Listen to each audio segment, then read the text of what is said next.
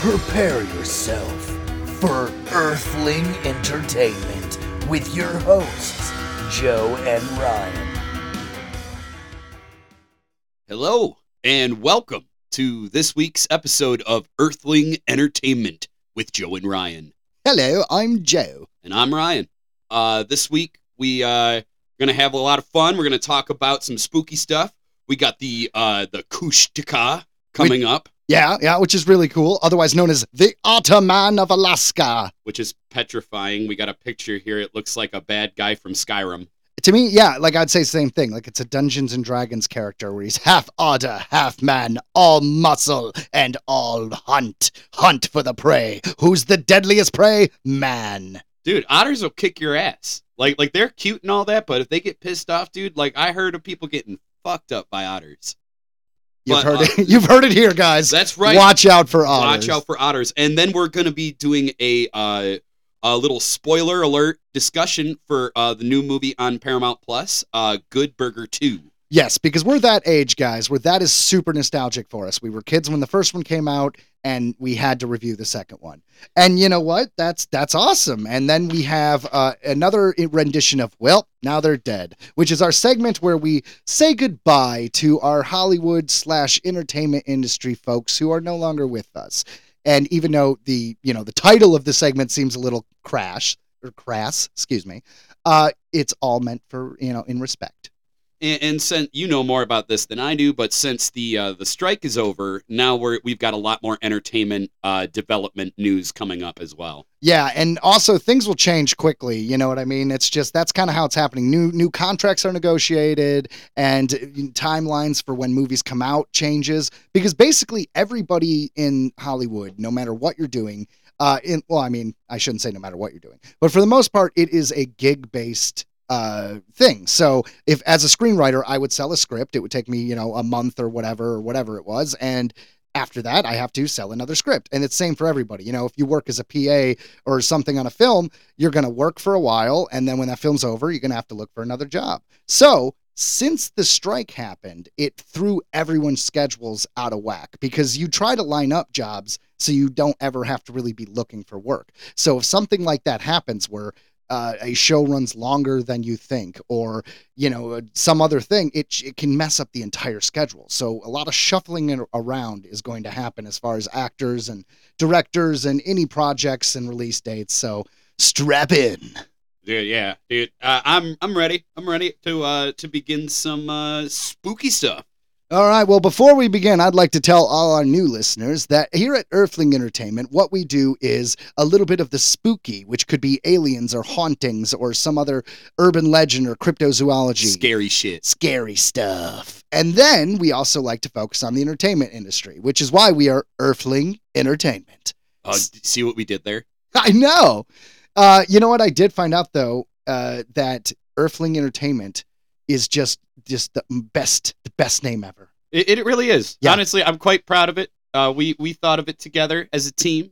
Yeah, yeah, which is good. And uh, you know, what can you say? You know, sometimes you're trying to come up with a a thing that tells everyone exactly what you're about, and I think we nailed it. And we don't even. Uh, it's funny. Like I feel like uh, we should crack down and do some more UFO reports because, like, I mean, that's that was one of the thing that we clicked together on when we did the podcast. Is like him and I. We, we just always talk about aliens and extraterrestrials. But since we've started spooky stuff, and Joe's been really diving into the lore of the world of monsters, it's been pretty fucking crazy. So honestly that's just kind of what happened and we fell into it you're right though we're gonna we're gonna focus more on on aliens in a bit you know maybe we'll cover just particular alien species we can cover the grays we Yeah. can cover the reptilians mhm. the issue is there is a lot of information and a lot of it is uh, contradictory we you have do a whole episode on the moon.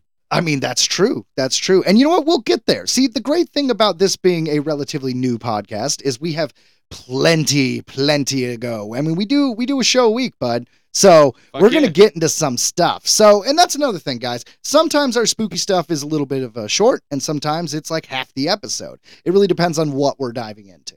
and, and please if if there's something you want us to cover we'll do it so just make sure to message us on facebook or on instagram The easiest way would be uh, direct message on uh, Facebook or Instagram is the best way because our, I, I would say the email address is checked not as often as those pages. It's We made it as a formality because you know you need one, and it's just like, well, yeah, you yeah. know. it'll probably become way more useful in the future as we move forward. But as of right now, uh, you know, not not as much. yeah, fuck email. Fuck All right, guys. So we're gonna jump into our first segment, which we've already told you is called spooky stuff. spooky stuff. Spooky stuff. The Kushtaka. Everyone knows the story of the Bermuda Triangle, but you might not know about the Alaskan Triangle.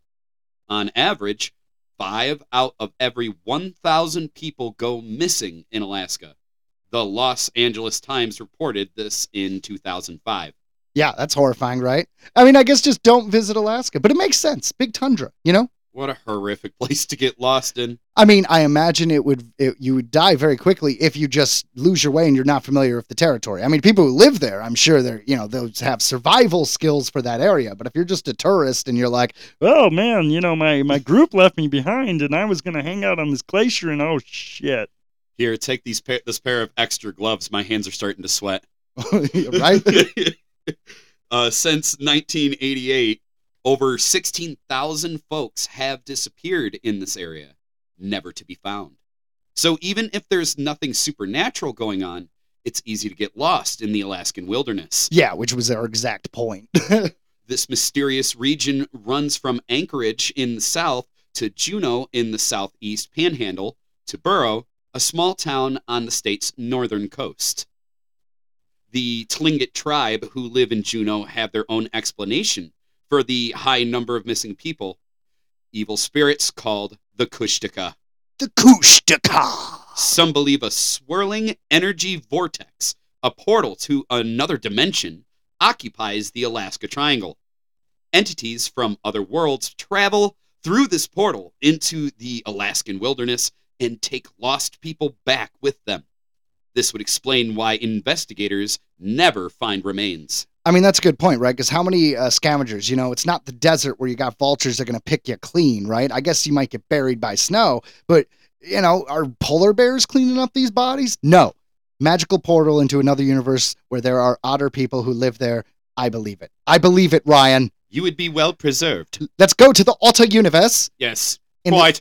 In the They're, it- it they're can be- quite cute. yes, the alter universe is wonderful. They hold hands and float on their backs. It's it's a beautiful little story. So they don't float away. They love each other, and then they come and rip your face off Otter people. and eat your soul. Yeah, fair enough. according to books such as In Search of the Kushtaka, Alaska's Other Bigfoot. The other, other, other Bigfoot. The other other white meat. The Kushtaka are. I don't know. Hold on. If you were to eat an otter, would it be white meat or would it be dark meat? I imagine to in my head it'd be dark meat. I feel like mammals are dark meat, right? And birds are white meat. But then is pig dark meat? Because that's kind of white. No, it's the other. That's the other white meat, right? I don't know. This is blowing my mind. All right, that's it. We got to track We're down. terrible meat eaters. We got to track down an exotic game person and eat otter. Yes, yes. Actually, I'd feel kind of bad. I don't know. I can't eat something that's adorable. Perhaps if it was really sick, you know, if it was. Uh, If it was at the end of its life putting it, it out of its misery. it, it truly didn't want to go on, it, I do not well know why we become British this episode, but I'm rolling with it. I guarantee any British listener would be telling us we did not. we fucking suck. Like I get told by by foreign people, like whenever I try to do like a British thing, they're like, "Why do you sound Irish?" Well, you know what you tell them is you're like, look, man, we grew up with The Simpsons, so our idea of other countries' accents are clearly screwed up. Tragically skewed. Uh, the Kushkata are mythical creatures found in the stories of the Tlingit and the Tsimshian Indians of uh, southeastern Alaska. Loose, loosely translated, Kushtaka means the Otter Man. The Otter Man. Uh, physically, Kushtaka are shapeshifters capable of assuming either human form or the form of an otter. It is also said that the Kushtaka emit a high pitched three part whistle in the pattern of low, high, low. It may hunt That's you. strangely specific. Yeah. It's kind of like a haiku, a haiku of high pitched screams. I, I can't whistle. I guess. Thank you. Yeah. So it's almost like a. Isn't that a boat? Don't boats do that whistle? So someone just hearing a boat be like, "It's fucking otter man." I guess it depends on how long that particular part of the story goes back. Uh, that remi- no, that reminds me of the. That was from Star Trek. What was? That that was the. That's the that call sign? Yeah. You're probably right. Totally was. Totally was in the original. Anyways, it may hunt you while taking the form of a powerful sea otter, or it may take the shape of a man and convince you to follow it into the woods. No matter what, a face to face encounter with a Kushtaka seldom ends well. These mysterious beasts of indigenous Alaskan Tlingit lore are said to look very similar to sea otters, but to be especially cunning and mischievous. I like the word mischievous. You know, I- any mystical creature or villain who's mischievous, you're like, oh, ho, ho, ho, he's doing it and he kind of having fun doing it. I like the sentence indigenous Alaskan Tlingit lore. Go ahead and say that 10 times fast if you could. Indigenous Alaskan Twinget lore. Indigenous Alaskan Twinget lore. Yeah, it's it's It's gonna be a thing. Yeah, It's hard. Uh oh, terrifying picture. It looks like a like a mutated polar bear. kinda. Yeah, it's got like a flatter face. I mean, I guess an otter face, but the the photo we have, the photo reference, which I'm sure is just an artist rendition, is like he said, a a No, it's a real albino. picture. Yeah, it's a it's real. a real fucking picture, they Joe. took it. Those Inuits got cameras and they're taking pictures. the dude who took this picture is died. We found it. We found it. In some stories, Kushtaka are cruel creatures who take delight in tricking poor Tlingit sailors to their deaths. In some legends, it is said they will imitate the cries of a baby or the screams of a woman to lure victims to the river.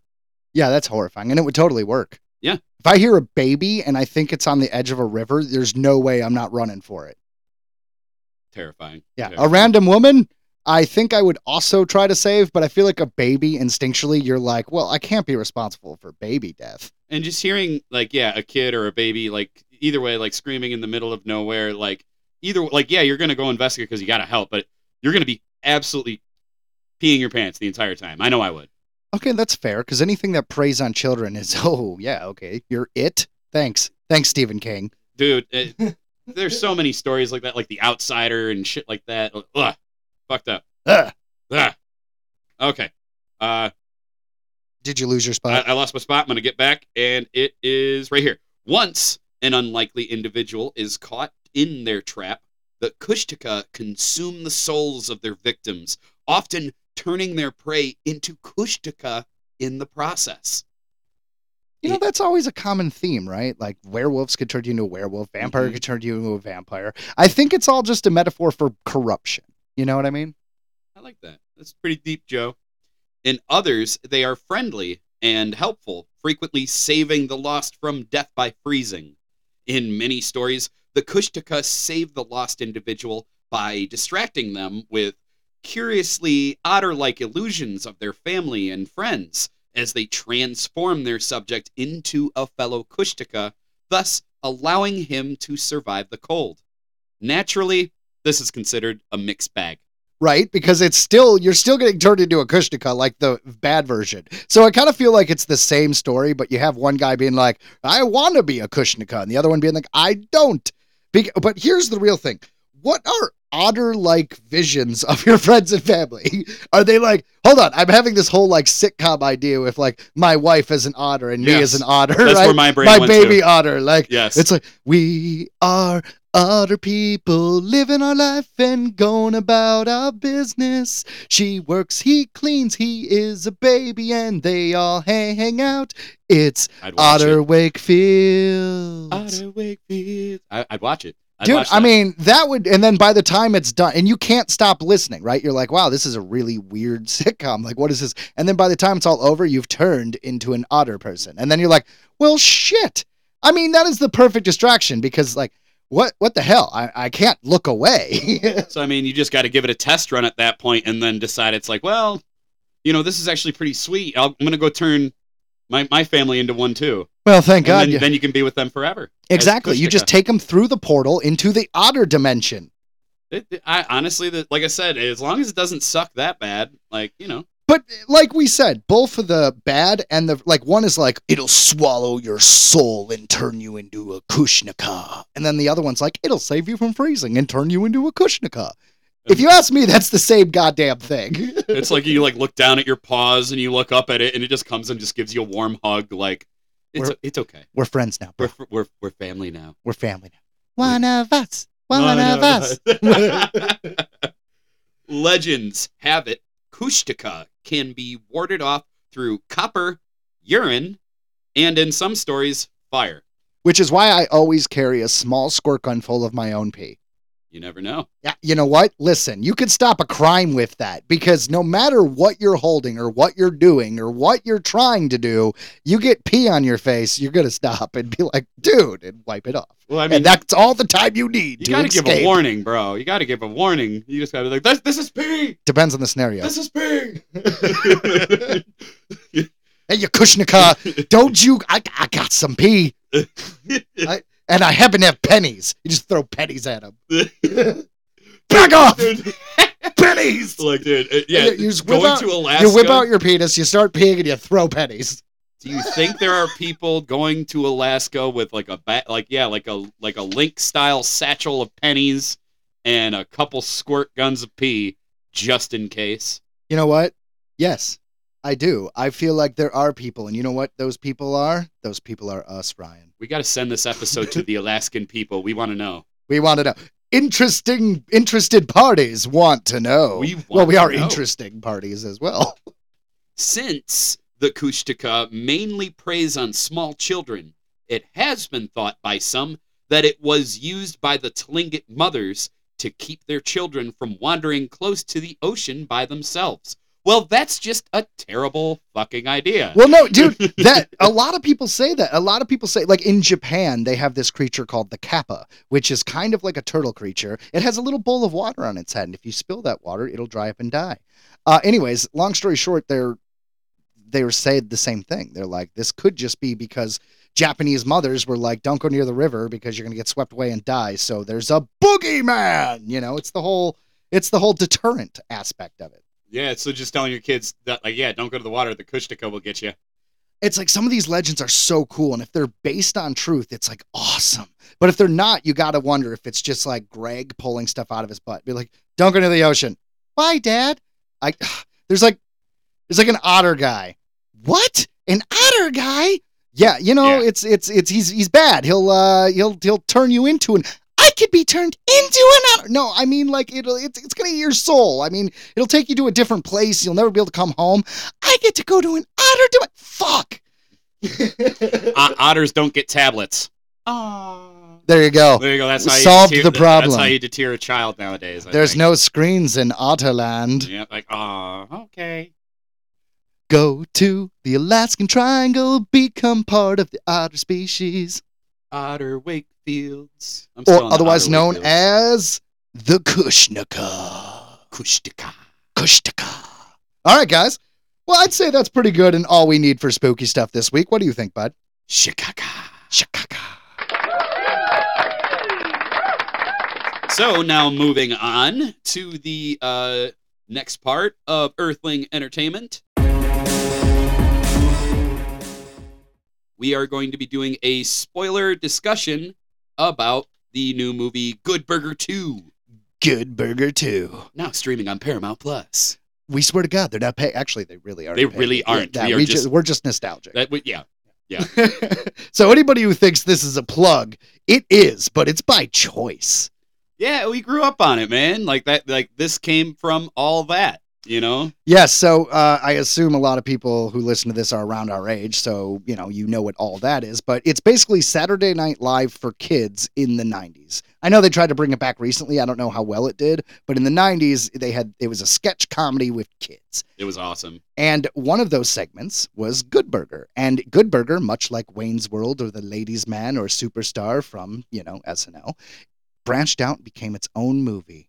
And somewhere between 1995 and 1997, because I haven't looked it up, Good Burger came out, starring Kenan Thompson and Kel Mitchell. And yeah, I wanted to mention that yeah, and Kenan and Kel also saw success in their own show the Kenan and Kel show, which wasn't a spin-off of all that, but it was uh let's say The partnership started it and all that. Yeah, I would say it was a it was a spiritual spin-off, if that makes sense. I'm gonna coin my own term. You've heard of spiritual sequels. Well now, spiritual spin-off. And I still can hear the "Ah, here goes." The, Doom, the, the, doom, doom, da, da. yeah. It was Coolio. Coolio, Coolio did the opening Coolio, to that Coolio movie. did the, the the theme song for for that. So Kenan and Kel was great. All that was great. And from that, we had gotten the movie that I th- like. As far as I was concerned, considered, I thought it was awesome when I was a kid. I love that movie. Yeah, I really enjoyed Good Burger too. So it takes where Ed is kind of our bumbling character, and he is, you know, he's he, they make him look stupid. He's earnest. He's he's Larry the Cable Guy. He's the,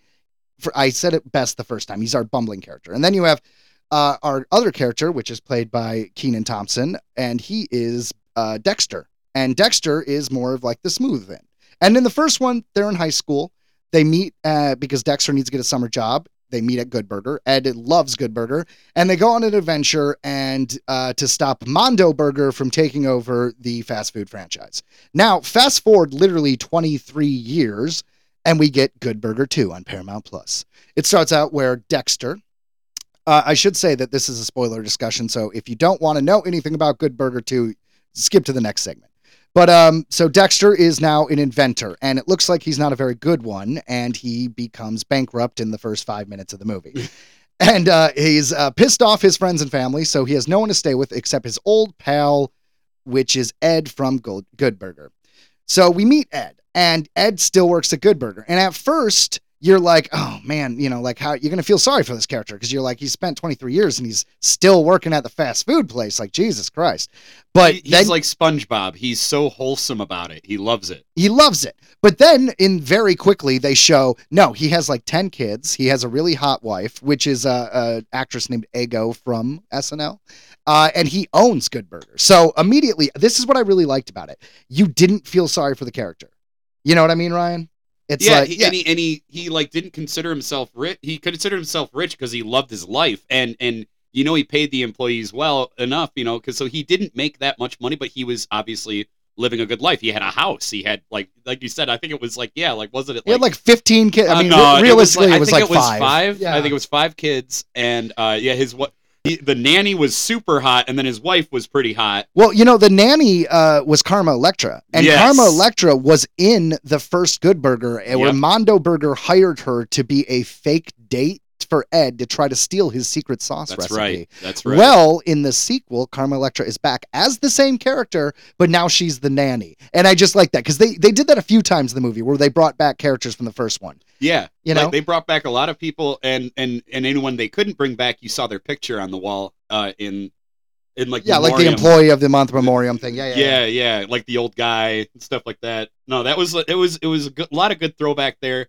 The beginning of the movie for me was a little clunky, but uh, one once You mean it, trying to get us there? yeah, trying to get us to to get back into that mindset, and I wasn't feeling it until obviously they got together. So once Kenan and Kel, or uh, what their character names were, Ed and Dex. Dex got together, it started to really roll, and it was really fun. And they had the best, like you know, Ed saying something stupid, and him just being like, "No, man!" Like, Yeah, like what are you doing? It's a good back and forth because that's always the balance. You know what I mean? You have one character that's a little bit more goofy, and then you have the straight man. Even I, when I did my web series, it was Fuzz and Malloy, and Fuzz was the goofy character, and then Malloy was the straight man. It's just a, it's a good balance. You know what I mean? The, and the kid who played his older son killed it. he did. There, he yeah. nailed it. He, and to be honest, his older son was pretty much the only uh, child who was in it for the most part. His all his kids were in like one scene at the beginning and one scene at the end, but his son worked at Good Burger and he he did the voice and he talked real good Yeah, and he, it acted real good. He, did it good Yeah, he like conjured the character that Kel Mitchell made. Uh, Ed he without did a really going good job. over the top. Yeah, like he kept it. He kept it good, classy. Exactly. And you know, the tone of this movie is is as goofy as the first one. So you have to realize that. You know what I mean? Like you have to take the world a little bit for for granted, you know, the it's going to be a, it's going to be a kids show level of zaniness. And I think they pulled off a really good balance. A- and I think the bad guys worked really well for this one too. It was it, it was well done. It was believable. Yes, the bad guy in this one uh, was Megacorp, and Megacorp is there's a CEO who is the sister of the guy from the first movie who was the villain. So Yes. the the guy who was running Mondo Burger, his older sister, or I should, our younger sister. I'm not sure how it works up. out. Yeah, yeah. But uh, the sister is now Megacorp, and they basically try to buy out Good Burger from out uh, under Ed. They trick him with a contract of not being read. And it was kind of Dex's fault because Dex told him it was fine without reading it. Yes, because once we, uh, like we said, that character was destitute at the beginning of the film. So when we get to this point, he is smooth talked by a lawyer to be like, "Hey, man, talk him into selling the franchise because that's all we want to do, and you know you'll get a bunch of money." And then it turned out that they just didn't read the contract and they accidentally sold the entire Good Burger thing to. Uh, They're they're To still as oblivious. Megacorp. yeah, they're still as oblivious as ever. Like he's just like, oh, he said he's gonna give me money, but he didn't see any proof. Any. yeah, he didn't look nothing. great at the contract. Once again, that's what I mean by take stuff for granted. It is kind of a the kids movie level of goofy. Yeah, yeah, but but but it, like I said, I think they did it tastefully. The the story was great. The back and forth, a lot of the jokes really really hit for me. They did a lot. Like they did one reference to all that, which was the opening sequence to all that was always this one guy with a clipboard running in, being like, five minutes, guys, five five minutes, and then The show's going to start in five minutes. Yep, and, and then something all crazy would happen. Then he would get blown up, and it would be like a dummy flying across the stage. Yeah, like he'd walk off screen, you'd hear an explosion, and they'd toss a dummy on set. which was hilarious. Yeah. but uh, but no, uh, Also, I would say that also from all that, because it started, Good Burger started as a sketch, they had this character uh, who's played by Lori Beth Denberg, thank you. and her name Yeah. was Connie Mandoom. Connie Mandoom. Gosh, but- she was so she was perfect. Well, she was in the sketch. She was in the first movie, and they brought her back for this one. Now, it's a very small part because that's all she had in the first movie and the sketch. Is it- she was just a customer who comes in, and she's like, "Hello, I would like to order," and then she laundry list of things, and Ed just can't. Put the onions on up. and then take them off because I like the essence of onions, but not the crunch. exactly. Uh, great stuff, man. and And, uh, I, I always think whenever I see her, I always think about her role in Dodgeball, right? where you hear her off of the. Yeah, it's that was a very very small role, but yes, yes. I don't know why I always think of that scene. That scene's hilarious. Well, uh, there's another character named Fizz, and now Fizz, uh, he didn't have a huge role in the first movie, but he was also a cast member of all that. His name's Josh Server. Oh yeah, his, Yeah. his, that was awesome. yeah, right. So uh, in all that, he he was one. Of, he was uh, Detective Dan, and he did a few other really good ones. And in this show, uh, Good Burger, he just played an employee, and how we bring him into the sequel is amazing. Ryan, take it away. they're in the they're in the walk-in freezer, right? And they're like, you know, Ed's showing, you know, all the all the stuff to to Dex, and then he looks over. He goes, "What's this over here?" He's like, "Oh, that's another freezer." And he's like, "Oh, why can't we you haven't, open-" you know, I broke the handle like you know when you still worked here, and we haven't, you know, ever fixed it. And Dex picks it up, and he's like, "It looks like it just slides in." He puts it in. He opens the door, and there's that dude standing there frozen. The character Fizz, played by Josh Server, and he's just like, "Oh man, oh man, how long has it been? Oh, my parents are gonna be upset. I gotta get home. I gotta finish high school." Then he sees the mirror as he walks by. He's like, "Look at that old man there!" Like, that old man is me. in real life, your your your in real life, your life would be ruined. You're like, I'd be like, well, you you've missed your whole life, sir. But that was always his character was just an airhead. Huh, that's a lot of fun. Yeah, yeah. No, that was good, and uh, I liked I, I liked the ending. Uh, they they uh, they sabotage because the whole thing is she wants to autom- automatize the whole entire process, so she can literally just open up good burgers around the world. We're talking about the villain because you kept saying she, Oh, Mondo yeah, yeah. Corp. right, but the leader, the the sister of the first bad guy, uh, I forget her name in this one, but so she is yeah she wants to automatize the whole industry so she makes these robotic eds so that they, she can still utilize his face as the face of good burger which is hilarious. and so their whole thing is is oh we just all we got to do is shut down the the whatever the mainframe for for the whole for Yeah, the whole what the operating system that runs the robots, right and the robot eds. so it comes down to Ed is the one who has to do it because everyone else gets busy in one way or another. Uh, uh, Kenan has to go and save his niece. By the way, the villain is Kat Broswell. Thank you. And uh, so it's up to Ed, and we don't see Ed actually do anything. Yeah, when we walk in, he's playing a video game on this on the mainframe, and it looks like he's just messing around. So th- there's the big grand opening. It looks like they they failed. and then the Eds get red eyes and go haywire. And starts throwing shit at them. Like, here's your burger. So yeah, their idea is they're going to destroy the, the the robots are going to destroy the whole concept of franchising, and they're going to go under. Now, this is another reason why I said you have to take this uh, for a grain of salt because it's kid movie logic. Because destroying a company's reputation does not mean that suddenly the ownership of that company go reverts back to you. So I know that was a funny ending because they were just like, "All right, let's go help with the good burger." yeah, like like oh man, we destroyed the bad guys, so now we got our good burger back. So in the movie, that makes sense. In real life, no, no, not at all. No, not, at all. But I, I laughed about that as well. I, I noticed that as well. But I'm like, yeah, it's it's fucking it's a Nickelodeon movie. It's don't look too much into it. Yeah, it's fine. It's just fine. enjoy it. If you want to just have a little nostalgia, you know, it's definitely a great watch. I will say there is one really smart part. You can tell that they called in some favors. They were like, "Hey guys, will you just appear in this movie in a quick little thing?" So we have uh, a segment where Ed is like, "Maybe we can get a bunch of celebrities to sing a song about Yeah. whether or not you know to give Good Burger back." And then we do a cut of literally cell phone footage of all these celebrities. We have Zoe Saldana, Andy Samberg, Maya Rudolph, uh, Bowen Yang.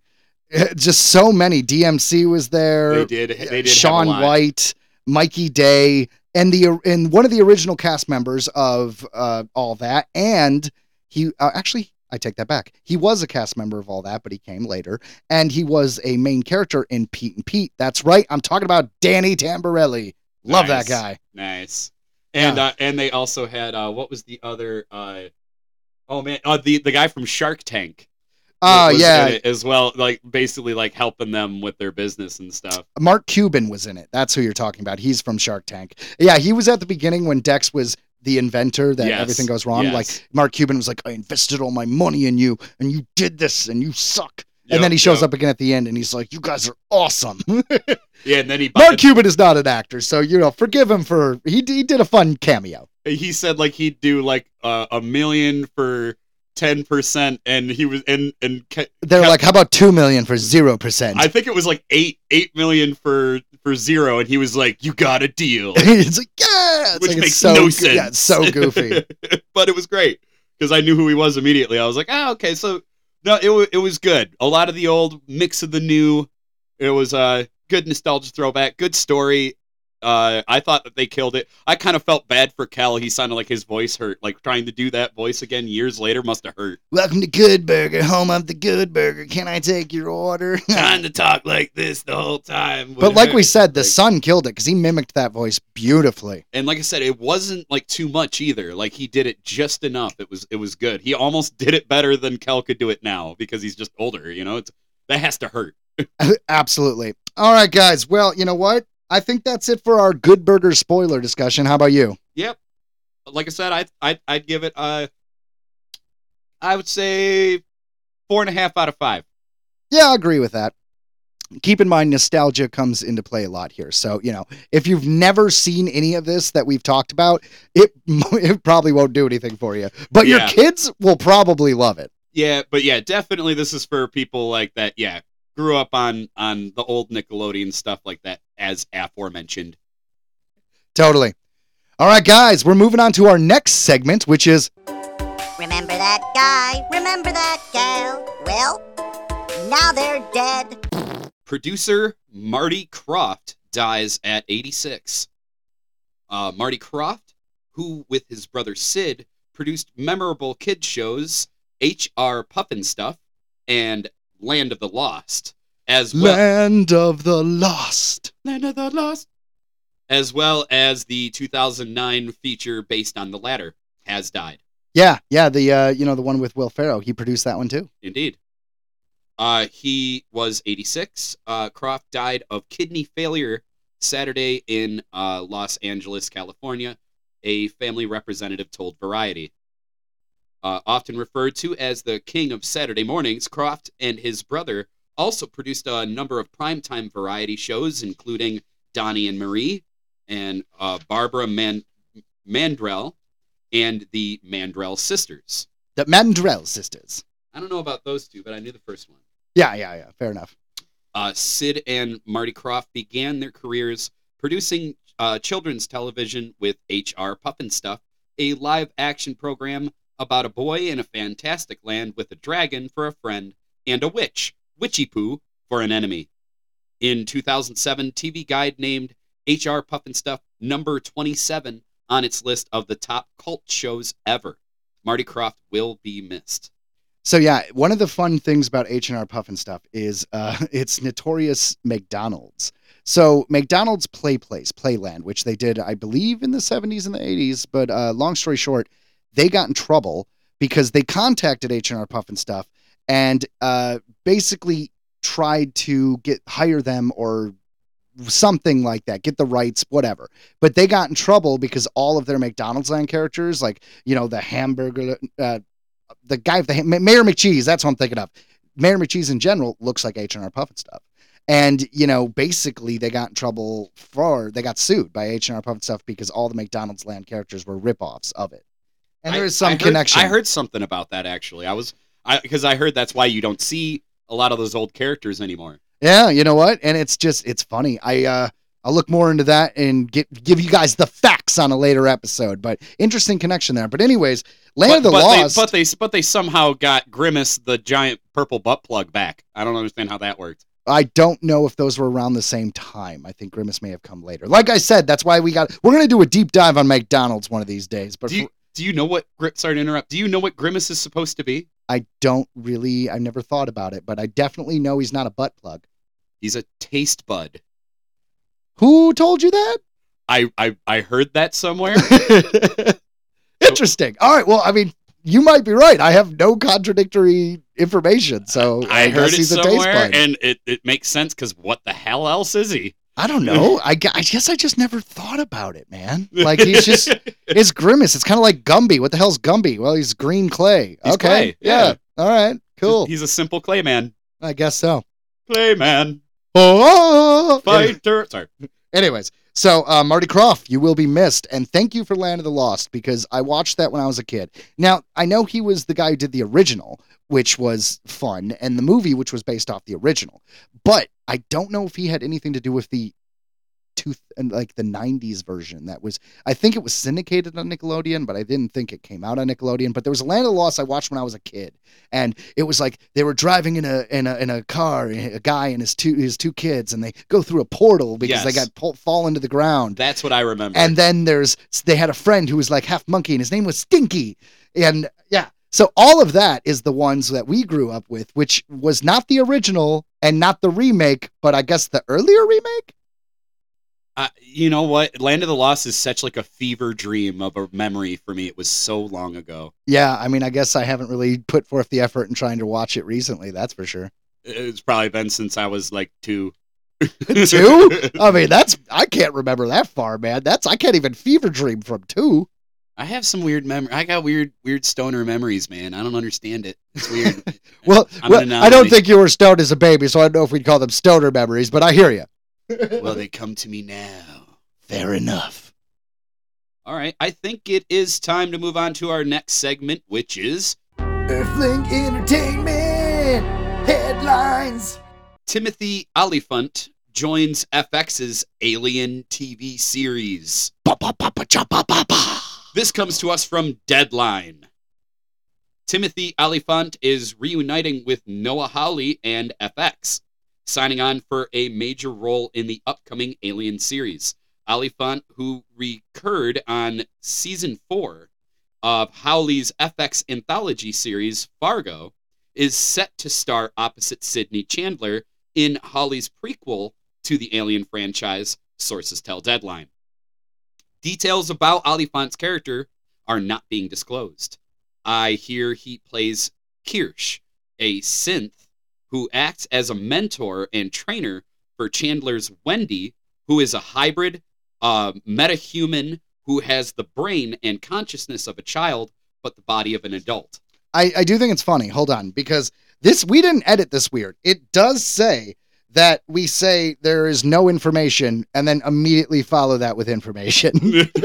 like I said, this is Deadline, so yeah, strap in. Deadline likes to do all all of the bells and whistles. yeah, they're going to tell you every actor and everybody who sneezed on it. So that's a good thing. and you got me reading names, so you already know what you're in for if you listen. Anyways, in addition to Chandler, Olyphant joins a main cast that, as Deadline reported, also includes Alex Lawther as a soldier named CJ, Samuel Blenkin as Boy Cavalier, a CEO, as well as Essie Davis as Dame Sylvia, Adarsh Gourav as Slightly, and Kit Young as Toodles.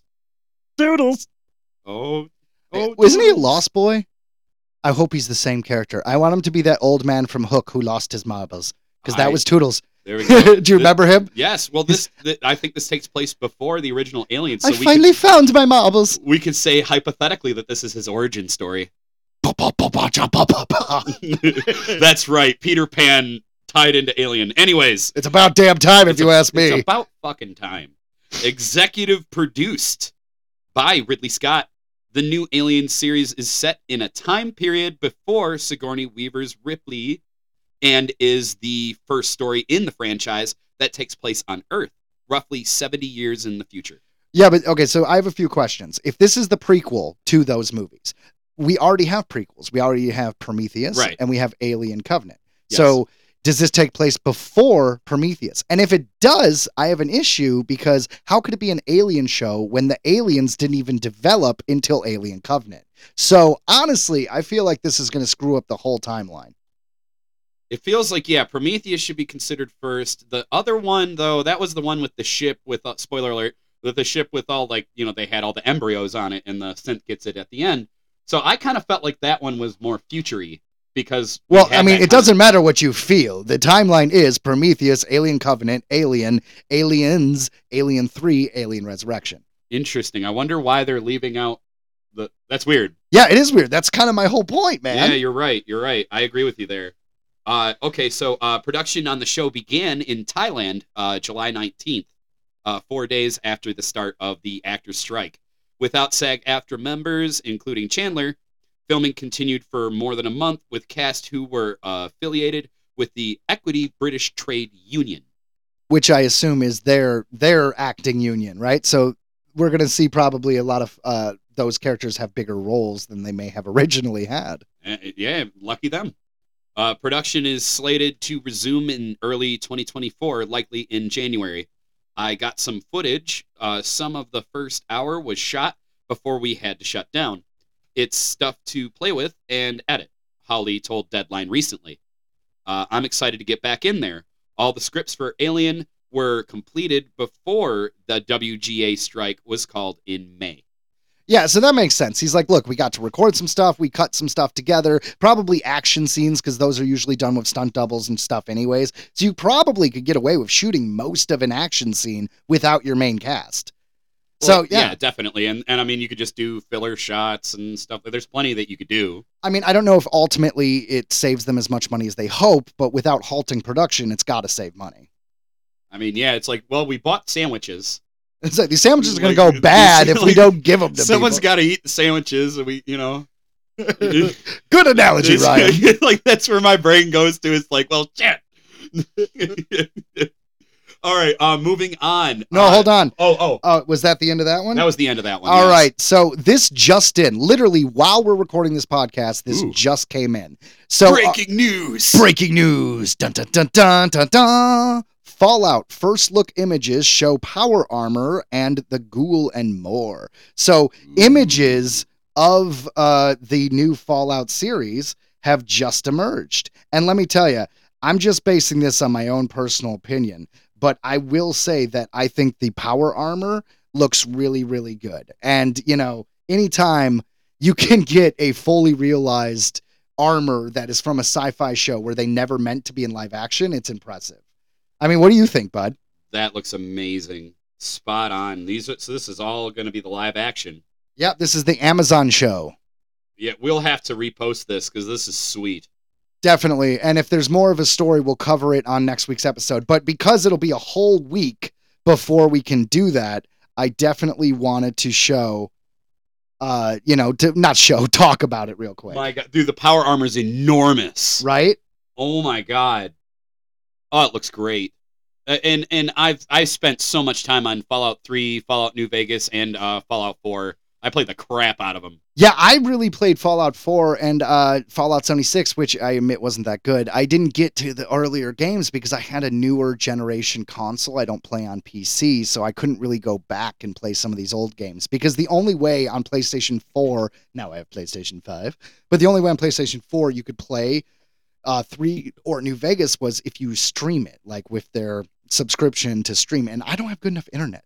to I, I was able games. to download it on Xbox years ago, so I've got all like all my old favorite old school games that I still play over and over again. Like uh, I, I love, I, so yeah, I love Fallout Three. Every now and again, like I was just the other day, I was seriously contemplating firing up and maybe just doing a, a Another run. campaign. Just wine. It's such a. They're such good games. They were they were the best in my opinion. Well, you Uh, know, Fallout Three and New Vegas. Well, I know New Vegas was your favorite, and you know a lot of people like New Vegas. A lot of people say that's the best Fallout game, which is funny because it's it's one of the ones that wasn't made by the original like owner of the IP. Like they they gave they what is it? Uh, they gave it to a different company to develop, basically. And what was cool about it was Vegas had the opportunity to listen to the fans of three, it being the same studio and everything, because it was all like the same kind of engine, and they were able to pump out another That's what one. I'm saying. It wasn't the same studio, Right, and it had like better perks. It had certain things went faster. I don't think you're listening to me. No, I'm not.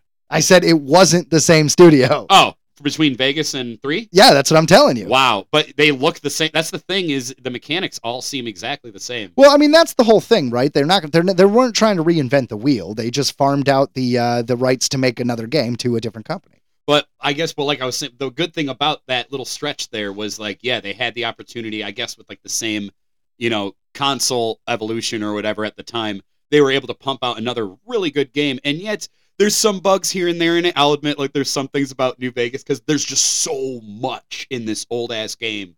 But man, is it good. It is good. And you know what? I mean, uh, to be fair, the reason why I believe it's good is all the things Ryan has told me, and I've seen plenty of videos online, and I've even watched a few of the uh, the, the video game cut movies, and it is a great story. I like how you're the courier, and then, well, I don't want to give anything away if you want to play that game. It's but such also, a good one. you know, they have Fallout 1 and 2, and it's like a look down, and it's an old school kind of like PC game.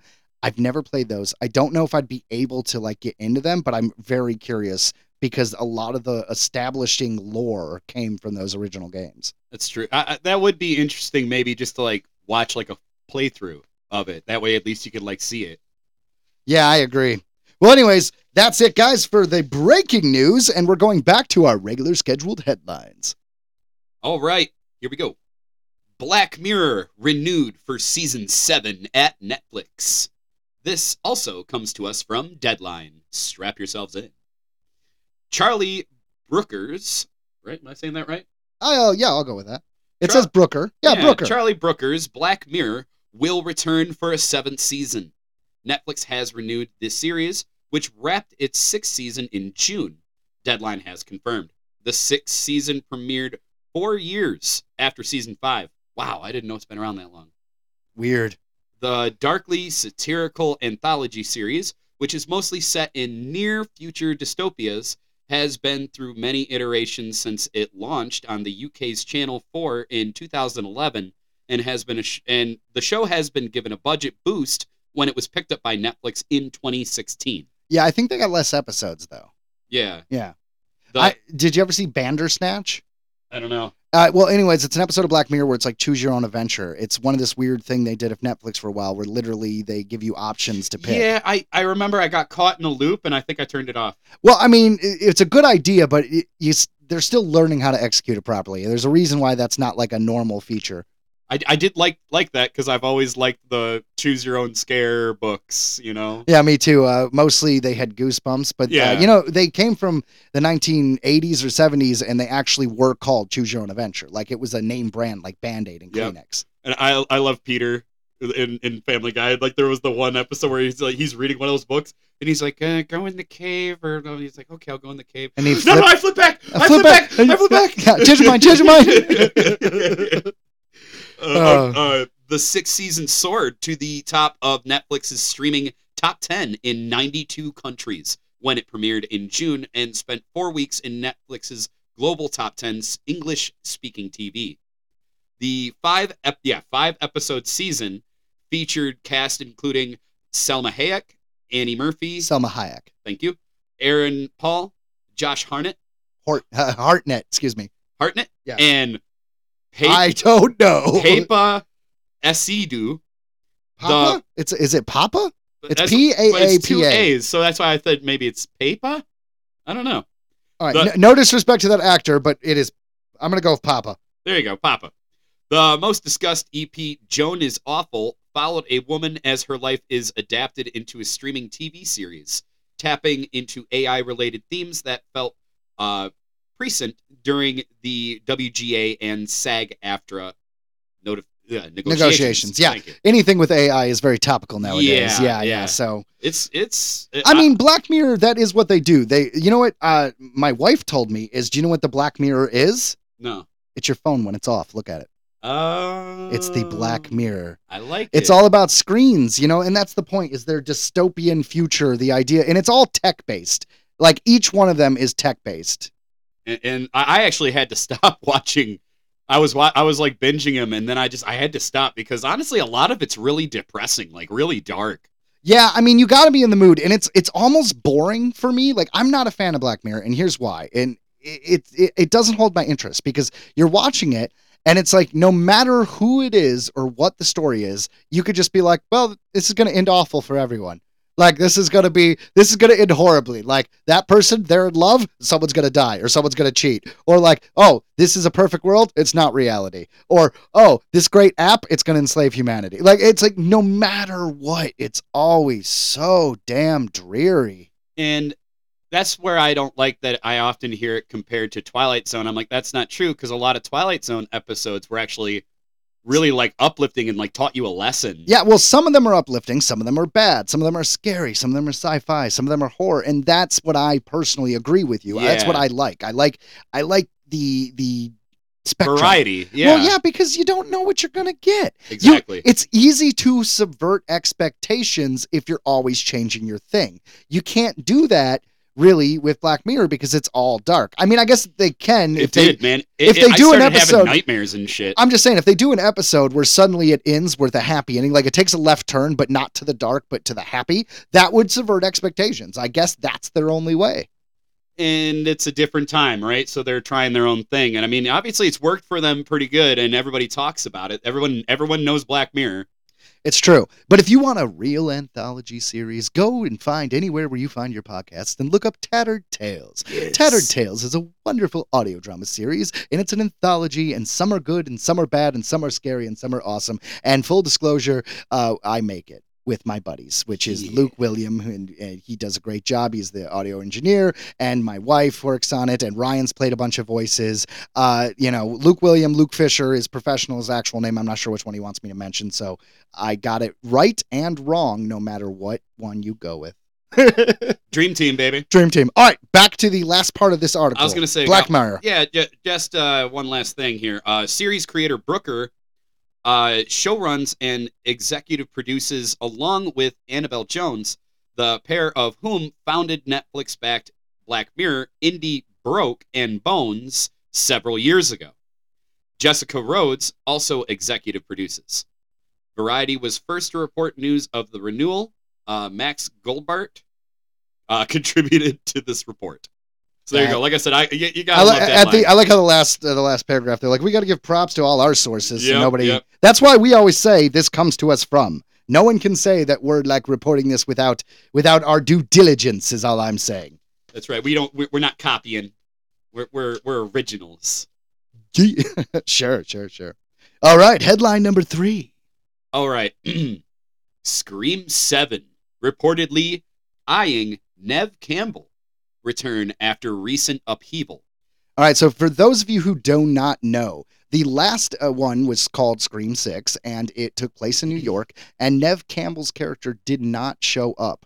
We found out that it was because basically they gave her they, an insulting offer as far as pay. She pretty much said, Look, I've been in every one of these. I'm your Jamie Lee Curtis. I'm your fucking main girl here, and you're gonna at least pay me a respectable amount. Now, obviously, we don't know how much that was, but it it seemed like you know for being the leader of the franchise for as long as she was that she deserved it and uh, so they said no and she wasn't in it but now the plot thickens for scream 7 the sequel Scream 7 is reportedly heading back to the drawing board and may include Neve Campbell. This comes to us from IGN. According to Variety, the filmmakers are weighing up options following the high profile exit of Scream 6 leads Jenna Ortega and Melissa Bar- Barrera. Yeah, that's an interesting thing. Uh, this includes bringing back Neve Campbell as the iconic survivor Sidney Prescott, with producers reportedly keen to see her back in the role. They have no choice. no, seriously. Uh, Jenna Ortega and this this other girl, Melissa, they were the main characters. Like, so it basically rebooted in Scream Five with new characters, and they did a really good job of tying them into the lore. Well, now they're gone. They're not coming back, and here's why. Uh, Scream fans have watched in horror as Scream 7 collapsed before their eyes. Melissa Barrera was ousted from the Scream sequel by Spyglass Media Group following recent social media posts about the ongoing conflict in Gaza. Which is okay, look guys, not a smart move to get to make comments about any huge controversial thing when you're in the public eye. I'm just saying it doesn't matter what side of this you fall on. Keep your mouth shut if you want to keep your job if you work in the entertainment business. Yeah, you know, it's just not sometimes yeah, you gotta I'm sorry, yeah, but you're a celebrity, you know, and stuff like there's stuff that comes with that package. You gotta watch what you're saying. Yeah, because the controversy, like like I said, it doesn't matter what side you're on. There is a whole big other side who does not agree with you. So just don't say anything. You immediately cut your possible audience in half the moment you make any kind of political statement, like for real. Yeah. Well, anyways. All right. Uh my place. I'm Shortly after it. this, Jenna Ortega dropped out of the sequel to uh, basically they say it's scheduling conflicts. They say it was because of uh they they basically say it's because Wednesday season 2. Yeah. And the thing is, I don't believe it. I seriously think Jenna Ortega was like in solidarity with her co-stars. They were like, "Hey, you're you're they're firing you. I'm gonna tell them that they're keeping you, or I'm walking." And then they didn't keep her, and she's walking. Now that is complete speculation because there is rumor that uh, she already wanted out of the sequel. Uh, so there I mean, it, so it makes her look good and she gets what she wants. Yeah, it's yeah. All right. Uh, both thanks for helping me out there. Uh, both Ortega and Barrera had uh, only signed a two-picture deal, and that was fulfilled by their starring roles in both Scream Five and Scream Six. Now it looks as though the plan is to return to previous leads to carry the franchise forward, and that starts with Neve Campbell. The iconic Scream star was there from the very beginning, Obviously, starring in the first film as Sidney Prescott and returning for every installment except Scream 6. Although Campbell chose not to return due to a salary dispute, it's now more likely than ever that the studio will be willing to stump up the cash to get her back. like I said, because you have no other choice. You've pretty much killed every other person in the franchise who could come back. There is uh there is a character played by uh, Hayden Panettiere, and uh, she could possibly come back. But like even then, she was in four and then six, so it's not like you know it, we we get to a point where. It's diluted so much, does it still count as wine? You know what I mean? When you keep putting water in the bottle to raise that level, well, now it doesn't really taste like anything. I like that analogy a lot. I mean, that's why you need to bring Sidney back. So yeah, they're gonna pay Oh, because yeah. because your franchise. How many could you possibly do without an original character? I mean, it's tough because Scream, unlike these other slasher films, spoiler, Scream's villain is always someone different. It's a who's done it. It's a mystery of who's killing these people. You know, Jason comes back repeatedly. Michael Myers comes back repeatedly. Freddy comes back repeatedly. But Ghostface is just a guy in a mask. So, why is he coming back? If you want to tie it into your franchise, you need some connection to the lore. And they did a good job with the fifth one and these new characters that Jenna Ortega and that Melissa chick played. Great connection. But, you know, without that, oh man, I I mean, you, you could just do it'd be basically a straight to video sequel. If you just get like all these people who had nothing to do with the franchise and just did a, a new who done it, you know, where a guy, let's say he's a copycat, like, oh, uh, what happened was pretty cool. So now I'm going to be Ghostface, blah, blah, blah, blah, blah. This takes place in Delaware and I'm after a girl named Peggy, Peggy McGargle, whatever. That movie is straight to video. That is not That's not what you want for your franchise. That is a trajectory that can, oh, that is only going to fail. Agreed. Sorry, I, was I got nothing. I That had was- a big. That was a hell of a rant. Well, the thing is, there's a, there's been so much news about Scream, and it's all been this week. First, the girl got fired. Then Jenna Ortega said, "I'm out," and now they're like, "We're, we're we've always wanted to get Neve Campbell back." Oh, oh, sure you did. Oh, sure you did. Which Yeah. funny because I swear I just saw a poster with like Jenna Ortega with like a knife and it said like Scream. Yes, but that was for Scream five or six, I assume. Oh, all right. I thought it said seven. Well, you know, with With the AI art that's all on the internet, Oh, everyone one could do. I mean, they make fake posters all the time, and then you get people posting them. It's like, you guys, did you know that Zendaya's going to be in the new Fern Gully movie? I was just gonna say Fern Gully. There that is poster, no Fern Gully that movie. poster got me so bad. You guys, here's the thing: if you see a poster for a movie that seems too good to be true, all you got to do is literally do a tiny bit of research. Go on IMDb, Google it. These these okay, if a movie exists, that means someone was hired to write it. Someone was hired to direct it. If you just literally Google those basic questions and nothing comes up, spoiler, it's not real. Just Uh, saying. I, am just over here singing the Hexus song in my head. Just ignore me. Okay. Uh, all right. Uh, Sc- Scream creator Kevin Williamson previously revealed that he wanted Campbell to return. Yeah, I bet. Uh, Scream 5 and 6 writers uh, James Vanderbilt and Guy Busick are now said to be working on a new draft of the upcoming seventh installment. Whether this involves Campbell or not remains to be seen, but Variety also suggests that Patrick Dem- Patrick Dempsey. Dempsey would be a good candidate for a comeback. However, it's worth noting that neither Campbell nor Dempsey are in negotiations as of yet. So Patrick Dempsey, I believe I didn't look this up, but I believe he only was in one Scream movie, and it was Scream Three. And uh, so, you know, spoiler for Scream Three, he doesn't die. Well, that would make sense that he can come back. but it doesn't actually really matter because, like I said, that Hayden Panettiere character, uh, once again, spoiler, dies in four, and then in six shows up, lifts up her shirt, and she's like, "I died for five minutes, but I was okay."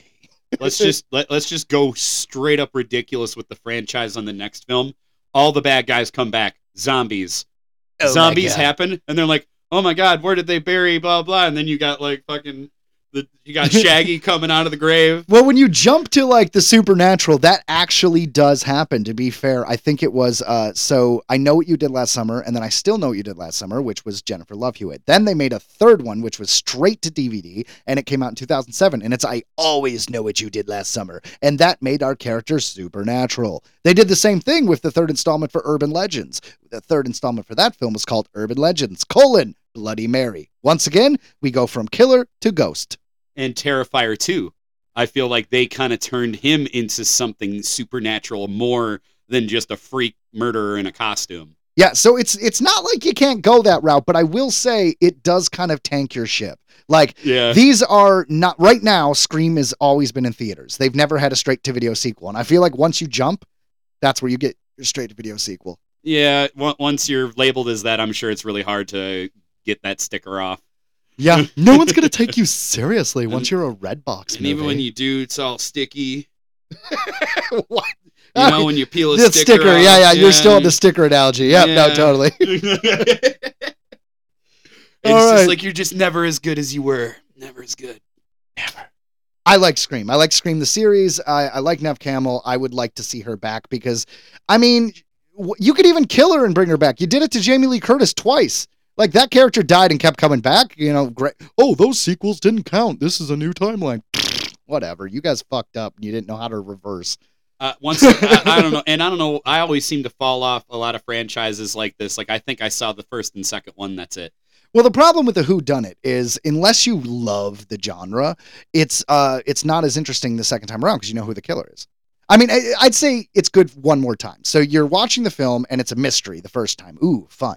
Then the second time, when you know the reveal, you can see all those little differences, all the little hints, and that's also fun. But I'd say after that, unless you're a diehard fan, you lose interest. And, and I always like found myself being confused on like why can they keep finding all these people that are so pissed off at, at Sidney and her mom and like there's like like her mom was a whore Like- her mom certainly was. But that's the thing is uh i don't want to talk too much about the newer films but the focus is away from sidney in five and six and they're uh i would say new characters.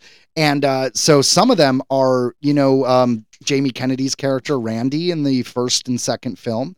Uh they uh the two characters in the five and six are not the main characters but two of the characters are his nieces and nephews and then it's a big reveal who the main character of Scream 5 is, but also related to our original film. Like I said, uh, uh, good good on her for you know winning her role back. I'm sure it'll be a good payoff for her. It's I, all I- speculation right now, bud. yeah. Well, I hope I hope it happens because I know that's what the fans want. As a fan, I agree.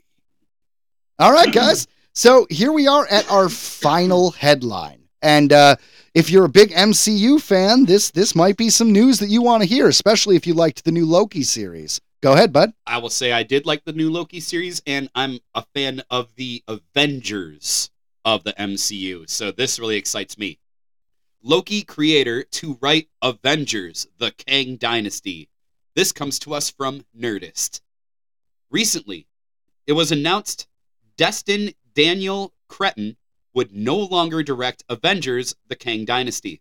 But now we have more interesting news about the MCU film.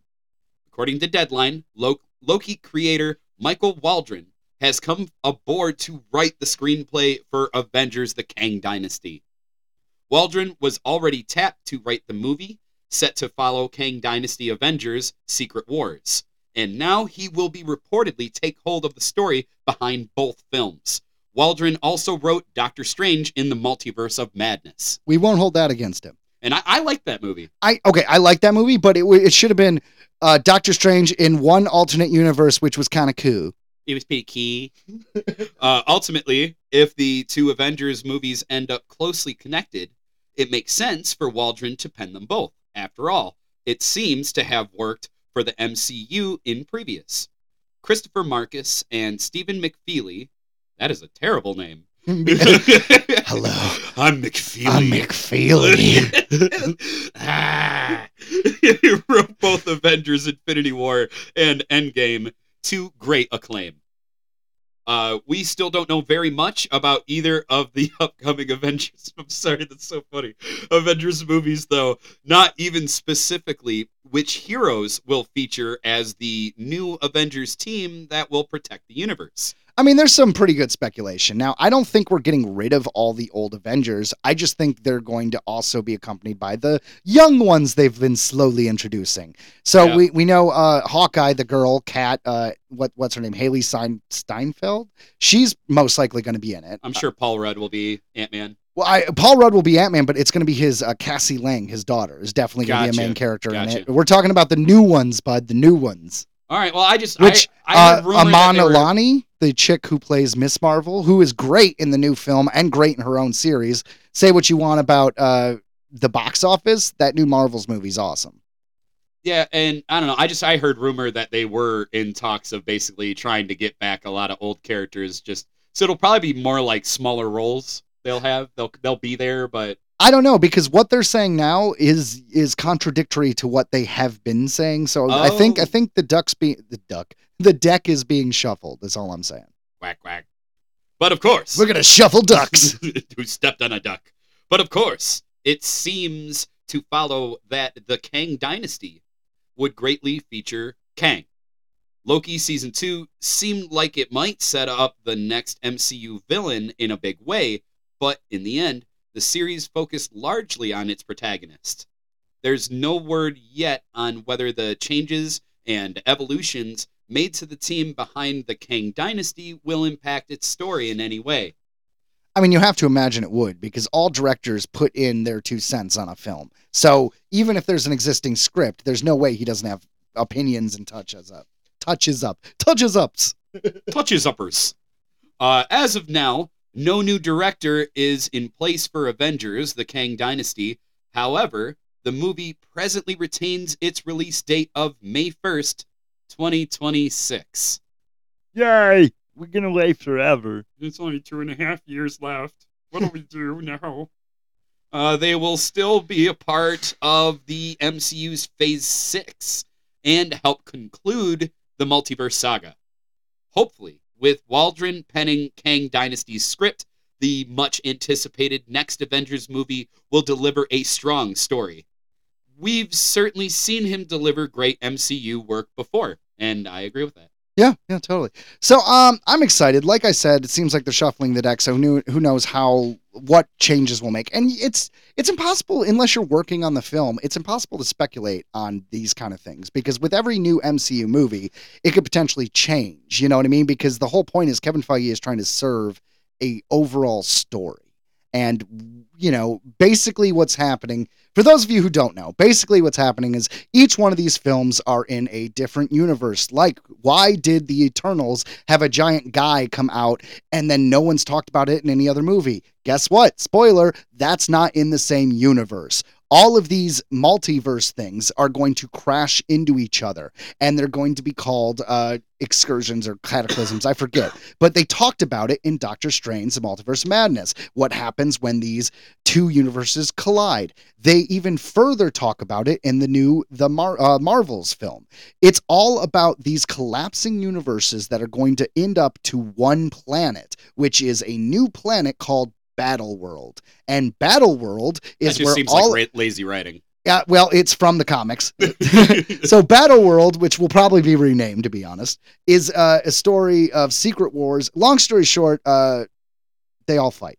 Everybody from the multiverse fights, and whoever's left standing is the new Marvel universe. The so that's Battletoads. that's how we bring in X Men. That's where we bring in all this stuff. Now, granted, most of this is speculation, but it's based on what happened in the comics and educated guests and what I know from the industry and what actors are working on what films. I'm not going to get into it, but I know people who work in payroll, and I am aware of certain cameos every now and again. Um, you know what? Actually, I, I, I uh, I'm just saying things change all the time, and they can take, like for instance, sometimes that John Krasinski is a good example. A character is put in in reshoots. They'll be like a week before the film, they'll record someone, and suddenly he's in the movie. It, it's crazy. So yeah, here we go. I guess I'm done with that. I kind of rambled and lost no, my you're place. fine. I was listening to you, buddy. I know. I eh, like I said, guys. I was uh, Mick feeling it. Oh, so uh, I, I didn't mention it on the podcast yet, but I, I thought I did because we started this recording and then stopped and then re-recorded because I was half asleep. My my eight month old is teething.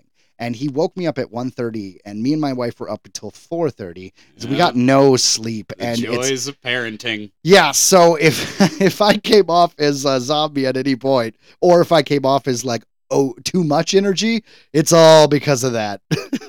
Eh, you know, you, you know, kids, they're uh, they're awful. I'm kidding. I- I'm kidding. I love those little disturbers of the peace.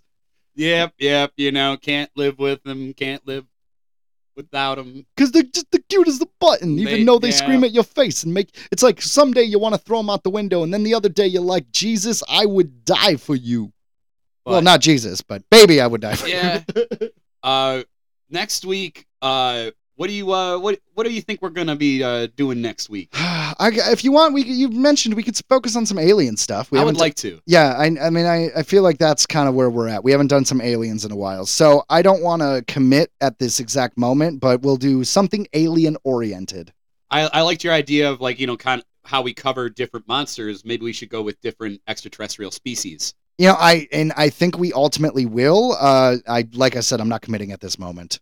and uh, maybe maybe I might prepare a little something for next week to kind of give my two cents on the the whole that what's his name David Frush or whatever the guy who sat on Congress and did his whole uh Alien spiel. whistleblower you know moment you know there's a there's a lot of things about it that I liked but there was a lot of things about it that I was kind of like eh.